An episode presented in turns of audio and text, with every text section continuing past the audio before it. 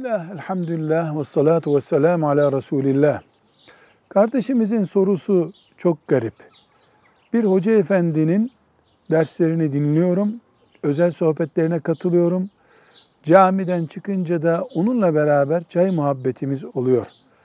Ama hoca efendi muhteşem bir anlatımı var. Çok güzel din öğreniyorum. Fakat çay sohbetlerinde çok argo konuşuyor.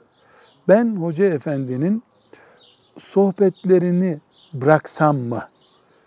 Cevabımız çok net. Müslüman bal arısı gibidir. Ders öğreten, Kur'an öğreten, namazı öğreten bir hoca efendiyi takip etmeli.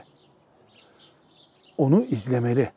Özel sohbetinde onun kalbini rahatsız eden şey söylüyorsa o sohbete katılmamalı. Seçici olmak zorundayız. Müslüman seçicidir. Terk edici değildir imana taalluk eden bir mesele ise elbette zaten terk edip gideceğiz. Bu kural hoca efendi için de geçerli, öğretmen efendi için de geçerli, akrabalar için de geçerli.